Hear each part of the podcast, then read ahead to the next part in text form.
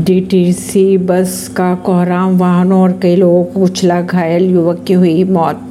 घटना दोपहर दो बजकर चौबीस मिनट की बताई जा रही है। घटना जो सीसीटीवी में कैद हुई, उसमें नज़र आ रही दिल्ली ट्रांसपोर्ट कॉरपोरेशन के बस के ड्राइवर का संतुलन छूट चुका था। बस से अनियंत्रित बस ने आगे चलकर कार को पीछे से जोरदार टक्कर भी मारी।